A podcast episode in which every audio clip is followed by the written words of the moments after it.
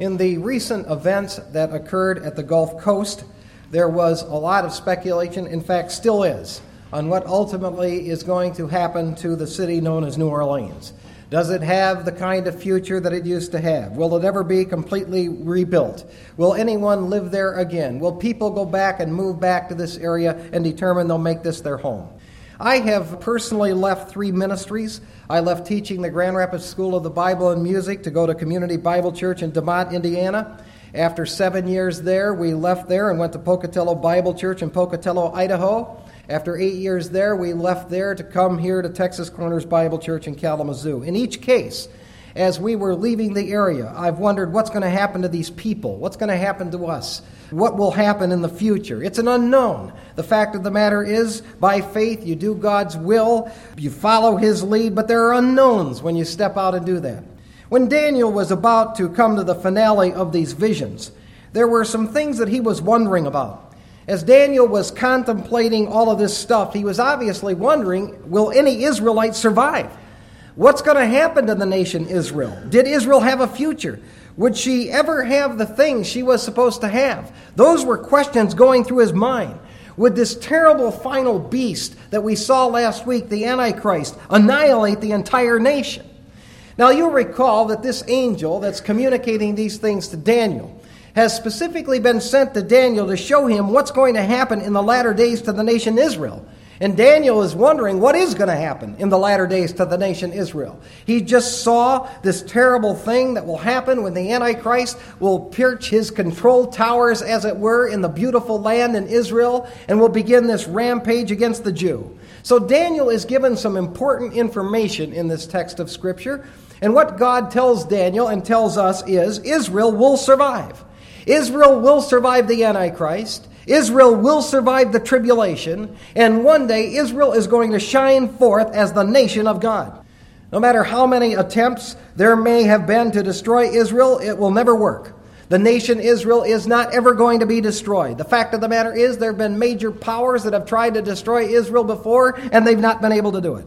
What is going to happen in the future concerning Israel is not an unknown. She's going to make it. God wanted people to realize this. She will survive the assault of the Antichrist, and she will one day be seen as the nation of God. One day, this world will stand in awe of the nation Israel, and they will marvel at the fact that she truly is God's nation, God's people. Now, as we come to these three verses before us this day, there are three pieces of comforting information that Daniel received concerning what would happen in the future.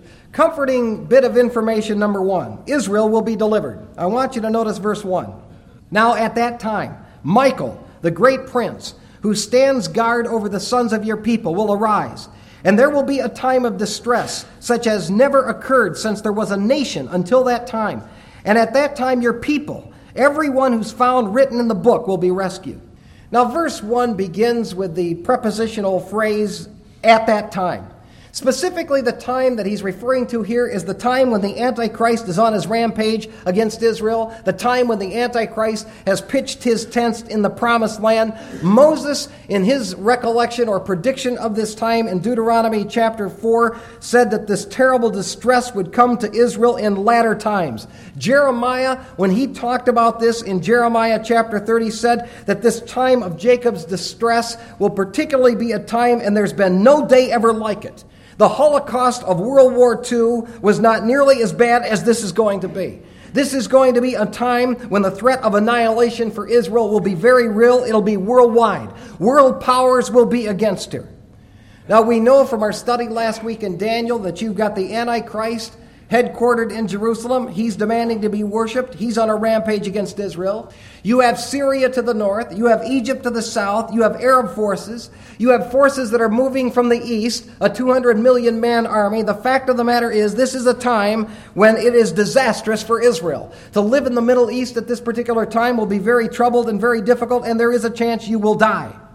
But God has promised that He will not allow Israel to be completely destroyed.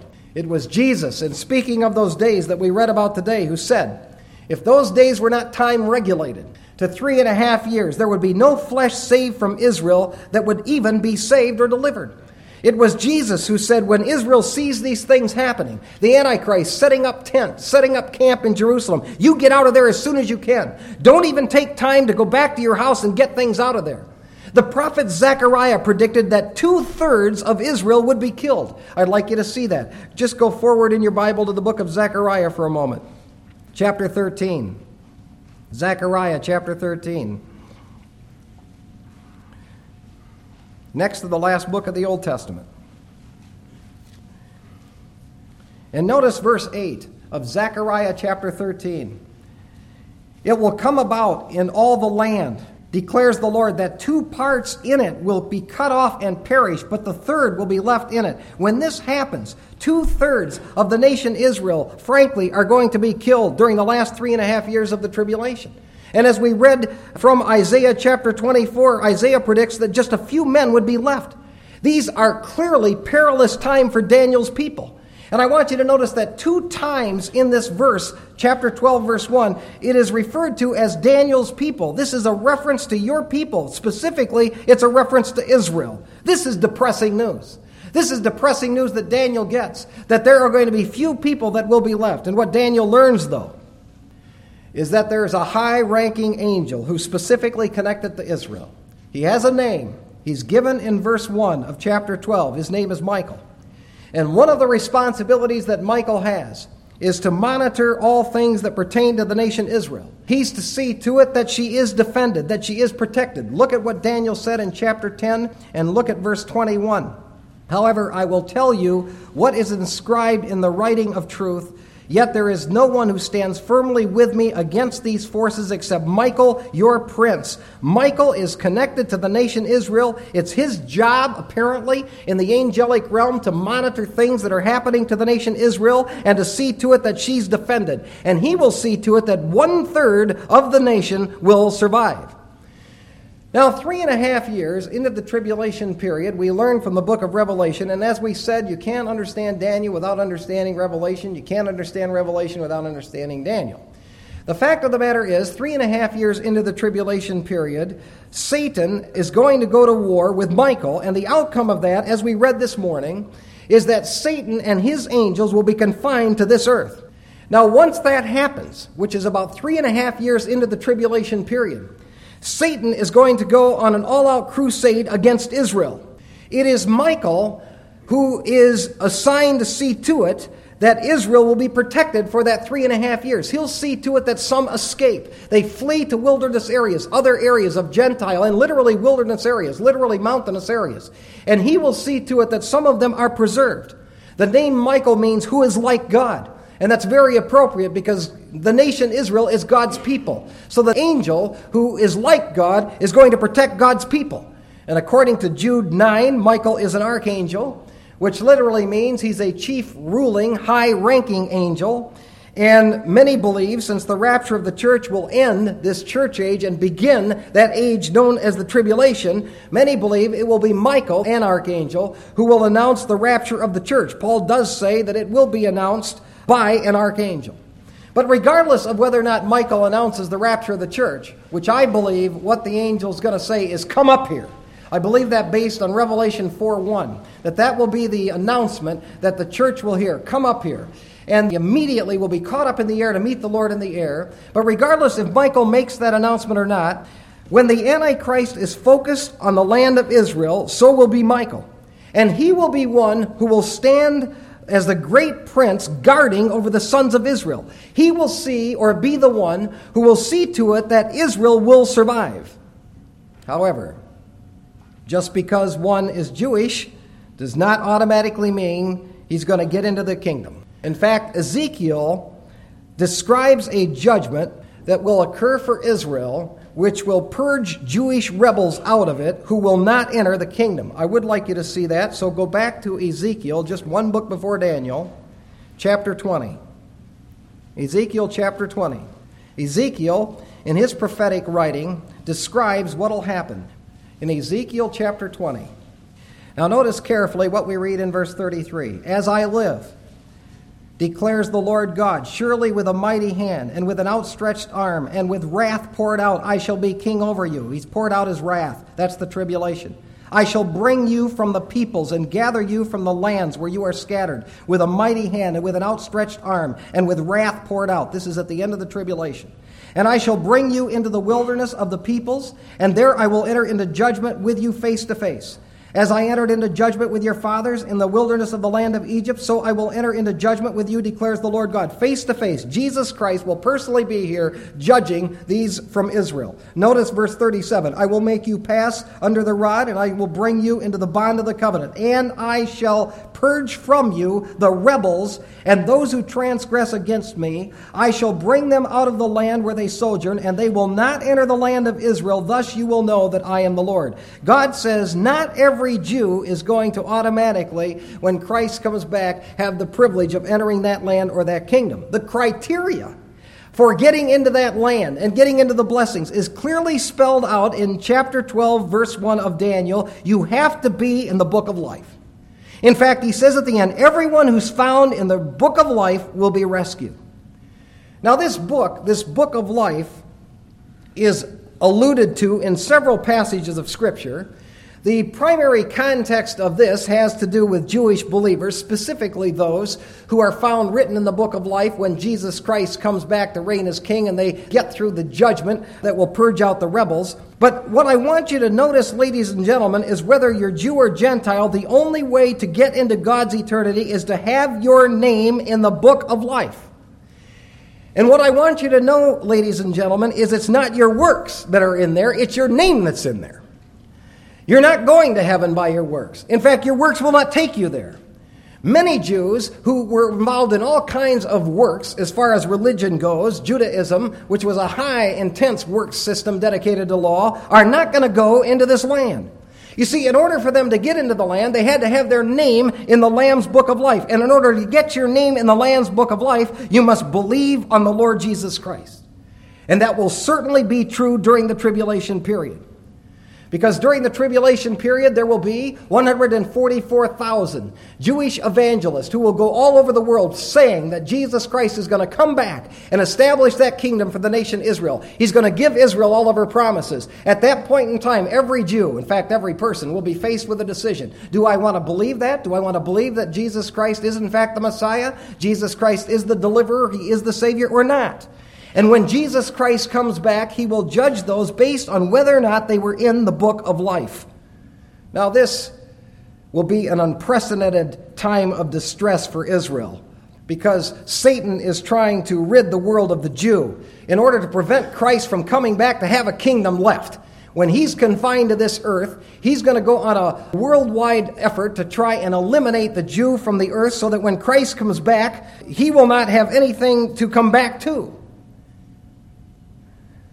Now, I don't know how much you've ever read or know about the Holocaust, but there were some terrible things that happened to Jewish people during that time from 1939 to 1945. Historian Philip Friedman, in his book Martyrs and Fighters The Epic of the Warsaw Ghetto, documents a story of a little girl that he saw whose name was Zosia who went through the Holocaust in Warsaw, Poland. And here's the story. I'm going to read it to you. Zosia was a little girl. She was the daughter of a physician. During an action, one of the Germans became aware of her beautiful diamond like dark eyes. I could make two rings out of them, he said, one for myself and one for my wife. His colleague was holding the girl. Let's see whether they're really so beautiful, and better yet, let's examine them in our hands. Among the buddies, exuberant gaiety breaks out. One of the wittiest proposes to take her eyes out. A shrill screaming and the noisy laughter of the soldier pack. The screaming penetrates our brains. It pierces our hearts. The laughter hurts like an edge of a knife plunged into our body. The screaming of this little girl and the laughter are growing, mingling, and soaring to heaven. What happens next is that the fainting child is lying there on the floor instead of eyes. Two bloody wounds are staring. The mother, driven mad, is being held back by women. This time they left Zosia to her mother. Two weeks later, I met the girl by chance. It was quite a day. The girl was lying in her bed, a handkerchief was tied around her eyes. The girl was stroking her mother's hand and comforting her. Don't cry, mother dear. It probably had to happen this way. It's still better that they took my eyes instead of killing me. After the war, I'll wander from town to town, from one country to another, and I'll tell everyone how the Germans tortured us so that everybody will understand that revenge must be taken on the Hitlerites. And when I take the bandage off my eyes, nobody will have pity on the German children anymore. At one of the next actions, little Zosia was taken away. It was, of course, necessary to annihilate that blind child. Daniel says the tribulation will be worse than that. It'll be a time the likes of which has never hit the world. I can't imagine a time worse than that, but that's what the tribulation will be. And the nation, however, will be saved. And the fact of the matter is, at that time, Paul said all Israel will be saved, and Michael will play a key role in all of that. Those Jews that are found written in the book of life will be rescued. Now, the second comforting bit of information that Daniel receives is found in verse 2, and that is Israel will be resurrected. Verse 2 says, Many of those who sleep in the dust, and notice many, many of those who sleep in the dust of the ground will awake, these to everlasting life, but the others to disgrace and everlasting contempt. Now the question arises if only a remnant of Israel will be delivered at the end of the tribulation to enter the kingdom, what about those believers who were killed during the tribulation? What about those who placed their faith in Christ and they were tracked down by the Antichrist and his bandits? What about the Old Testament believers who died before these things ever happened? What about Daniel and Joseph and Abraham and David and Isaiah and Ezekiel and a host of others who did believe in the coming Messiah who would be the Savior of the world? God gives Daniel some comforting news here. He says, At the end of the tribulation, there will be a resurrection of many, not all, to everlasting life. Now we know that there is a resurrection that's promised to all people. By virtue of the fact that this verse says that many will be raised, that tells us there's more than one resurrection. Jesus, when he was here, basically breaks resurrections down into one or two categories. You have what's called a resurrection that he would call a life resurrection, and then you have a resurrection of condemnatory judgment. Let me show you that. That's in one verse in John chapter 5, if you just want to go over to the Gospel of John. Here's where Jesus breaks down resurrections. In John chapter 5 and verse 29, Jesus has two categories of resurrections that will occur. In John 5 29, he says, and will come forth those who did the good to the resurrection of life, those who committed the evil to a resurrection of judgment. There are obviously two categories of resurrections that will occur. Now, there are actually three resurrections yet to occur which fit these categories. Actually, there are four resurrections yet to occur because there's going to be a resurrection of two witnesses in the book of Revelation. But there are three resurrections that will occur in the future that have to do with a resurrection of life and a resurrection of condemnation. First of all, you have the in Christ resurrection at the end of the church age. Paul talked about that. The dead in Christ shall rise first. Then we who are alive and remain shall be caught up to meet them in the air, and so shall we ever be with the Lord. That's the resurrection of life for the church age believer. Then you have the resurrection of tribulation believers. And you have the resurrection, I believe, of Old Testament believers that will occur at the end of the tribulation period.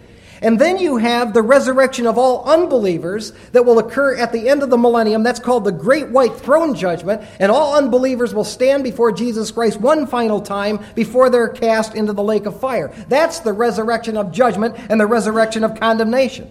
The resurrection that is being referred to in Daniel chapter 12 and verse 2 is resurrection number 2 the resurrection of the tribulation believers and the resurrection of the Old Testament believers at the end of the tribulation.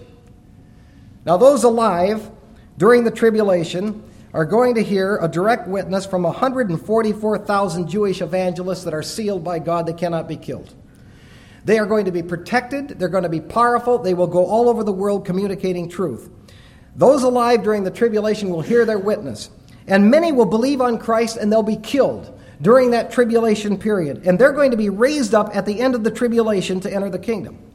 Furthermore, in the Old Testament, there were many faithful Jews who anticipated a resurrection day based on a coming Messiah.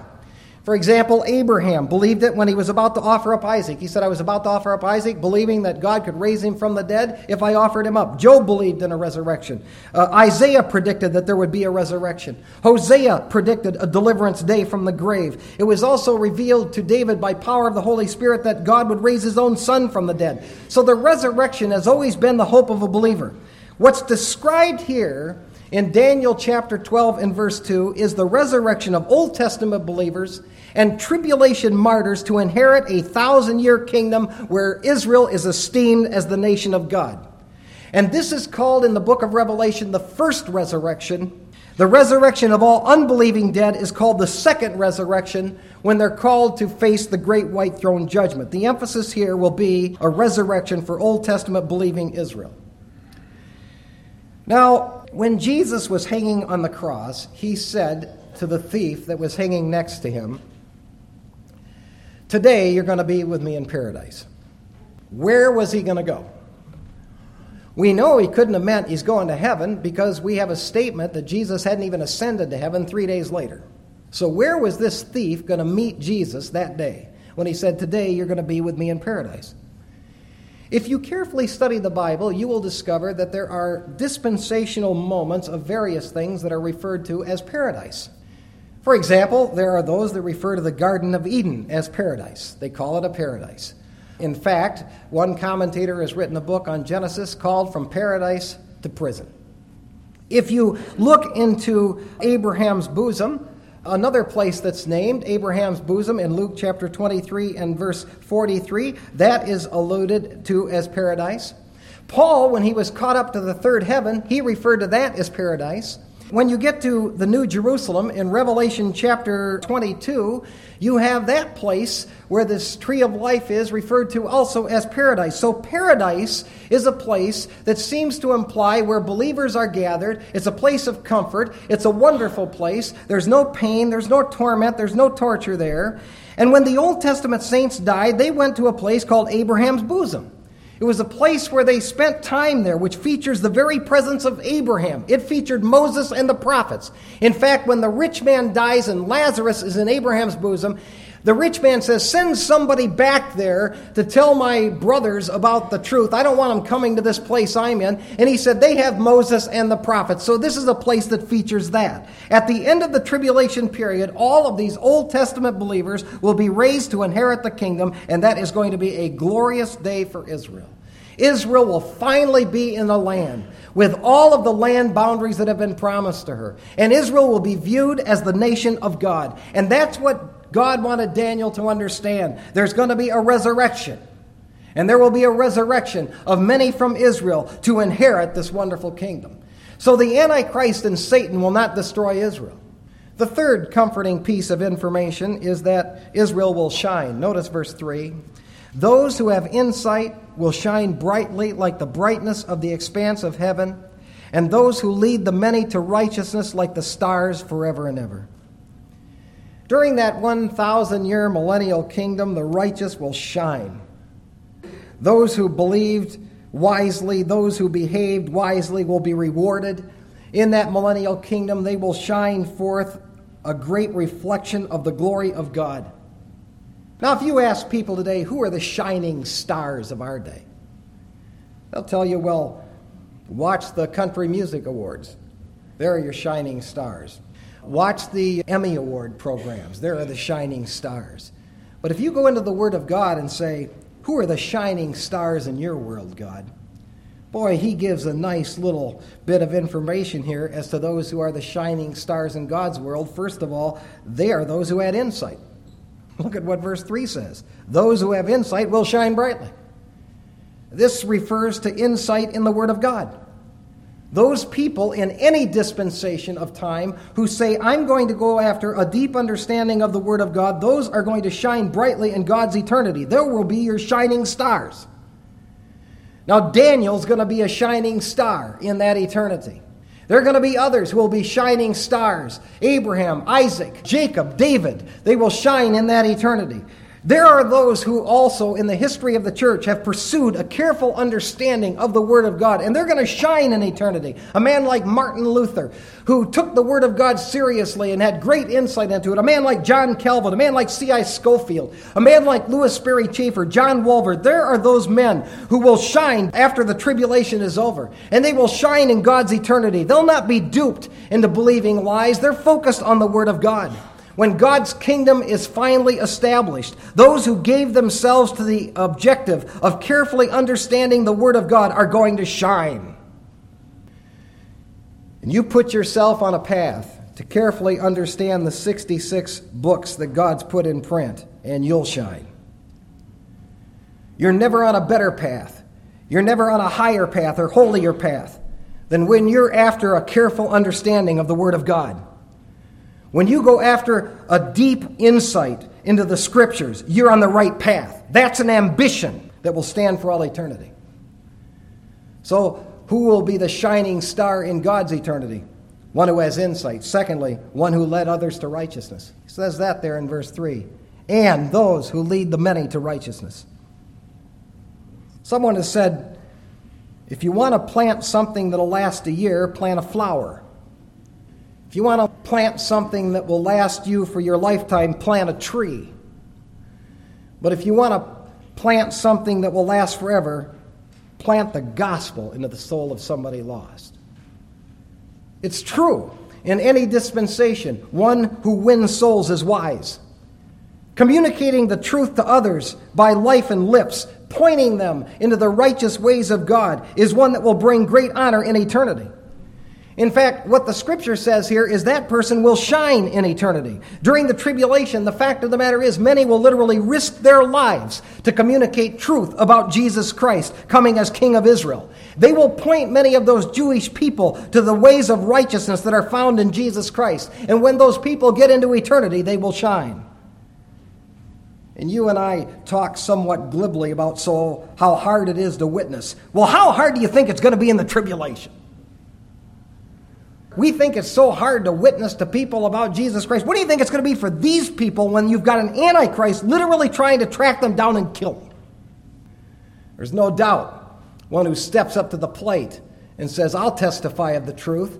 I'll stand there and tell it like it is pertaining to Jesus Christ. That one will shine in God's eternity. And Daniel could be comforted knowing that that God had a future plan for Israel, even though things would become difficult for her. God would preserve her, He would protect her, and eventually He'd bring her into that promised land, and she would flourish as the nation of God. She will blossom like a rose. She'll be esteemed as the nation of God. Daniel could sign off his visions knowing that. I leave us with three parting questions from this text this morning. Number one, is your name written in the book of life. In the book of Revelation, it is revealed that there's one way to get your name in the book of life. You've got to be washed in the blood of the Lamb. You don't get in there by works. You don't get in there by church. You don't get in there by promising you'll be good or you won't be bad anymore. You get in there by faith in Christ. It's His blood that washes away sin. It's His blood that puts you in the book of life. Are you in there? What I'm really asking is this What do you believe is going to take you to heaven? What do you personally put your faith and trust in to get you there? If your faith is totally and completely and only in Jesus Christ to take you there, you're in the Lamb's Book of Life. The second question is Is your passion one that wants to carefully understand the Scriptures? Well, I know for many of you that is your passion. Because really, that's all we do at this church. Just go straight through books of the Bible, and you're here and you want to learn them and you want to grow. That's a great passion. That's a passion that will speak highly for you in eternity. Thirdly, is your witness, one that tries to point people in the righteous ways of God. When we have those two passions, we want to understand Scripture and we want to point people in the righteous, wise ways of God, we can be sure will shine in eternity.